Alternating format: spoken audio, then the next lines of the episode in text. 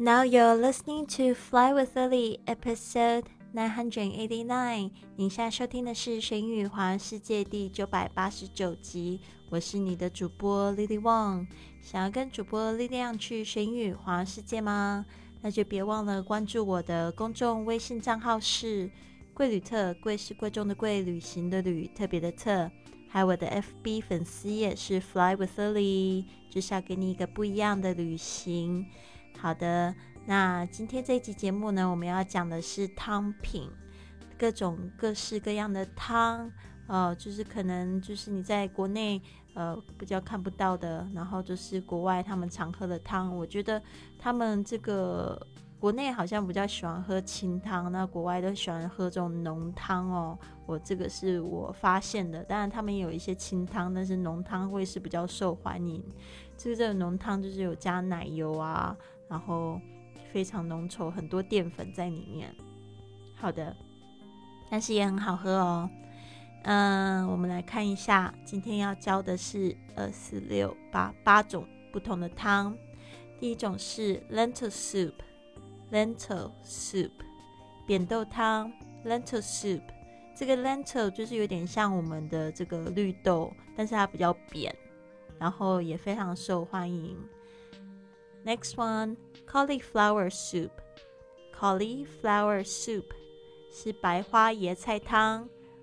Cauliflower soup 就是跟青花菜菜很像的，但是是白色的花的这种花椰菜汤，也非常好，就常会拿来做这个奶油浓汤。Next one is asparagus soup. Asparagus soup 芦笋汤。Asparagus soup 好。 这个 asparagus 芦笋哦，我非常喜欢 asparagus。然后呢，这个通常是做成清汤的样子。Next one onion soup，onion soup 洋葱汤。Onion soup 也是我非常喜欢的，这个可以做成清汤或者浓汤都可以。通常它会跟这个牛肉啊一起做，非常非常好喝。我大概第一个爱上的就是西方的汤品，就是洋葱汤。Next one, mushroom soup. Mushroom soup，蘑菇汤。Mushroom soup，这蘑菇汤呢，大部分都是做这个浓汤比较多，跟奶油一起。那这个蘑菇呢，就是白色的那种香菇哦。Mushroom soup. Next one, carrot soup. Carrot soup，胡萝卜汤。Carrot soup，那这个胡萝卜呢，就是这种红萝卜啊，然后。它有可能做成清的，也有比较有可能是做成浓汤里面的其中一个配料。Next one, oyster soup. Oyster soup，这个是牡蛎汤。Oyster soup，这个牡蛎啊是非常高级的，对吧？这种海鲜啊，通常都是做成浓汤。Next one, cabbage soup. Cabbage soup，高丽菜汤。Cabbage soup。哦，这个应该是做成清汤吧？这个好像这个我们在学校吃的这种午餐呢，好像也常会做这个高丽菜汤，因为很简单嘛。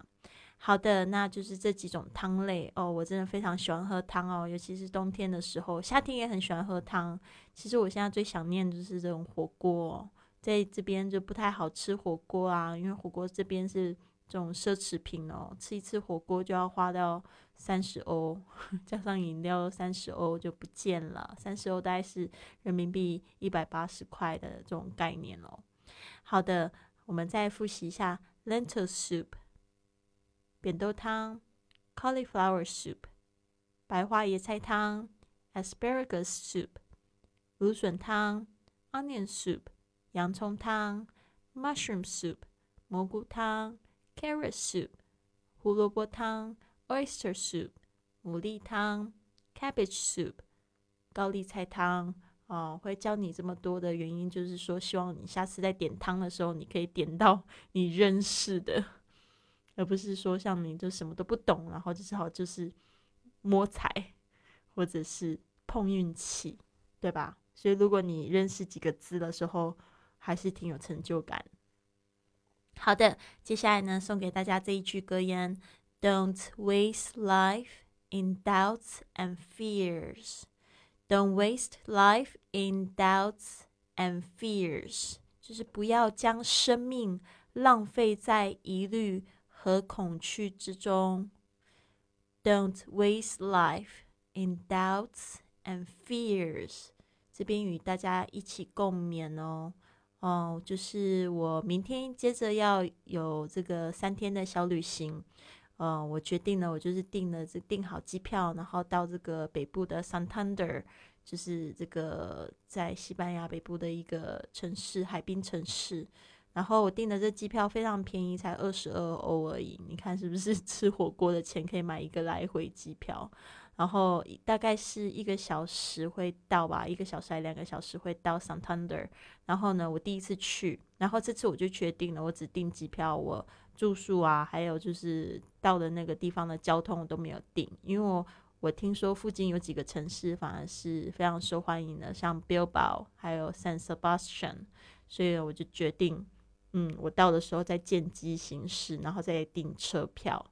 对啊，我就不要先订好，就是到的时候呢再来看。所以呢，这边呢我就是到最后我会做一个总结，到底这样子旅行，呃，可不可以？我是认为是说完全没有问题啦，因为我一直都在讲这个旅行就是点 A 到机场，然后机场再把你送到点 B 这个这段距离而已，其实没有很难。现在你有一部手机呢，你可以订票，呃，订房间都可以。很快速的完成，所以不要紧张。所以我也是想要，就是说去亲身经历一下我自己说的这句话，就是点 A 到点 B 之后呢，再看着办。其实我做过这样的事情呢，我觉得完全没有问题。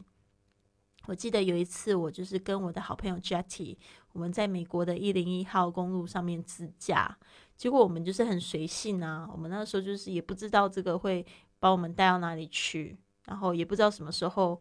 可以开到目的地。我们那时候好像就从南这个 Los Angeles 一路要北上嘛，要去这个 Carmel by the Sea。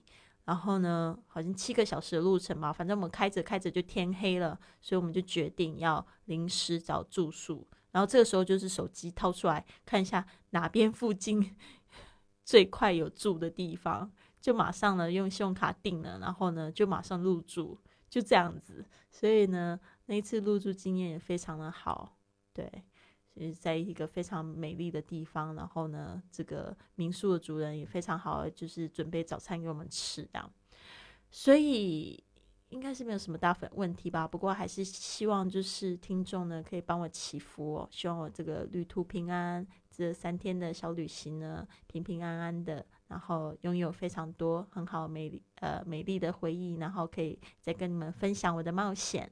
好的，希望你们有一个非常棒的一天。然后呢，不好意思哦，这个号码有点错误，因为我后来才发现我竟然忘记录八百八十九集，不是八百八十九集，九百八十九集，所以我得要补录这一集。到时候呢，我把这个顺序调到前面去。好，希望你呃不要太介意。好的，就这样子，拜拜。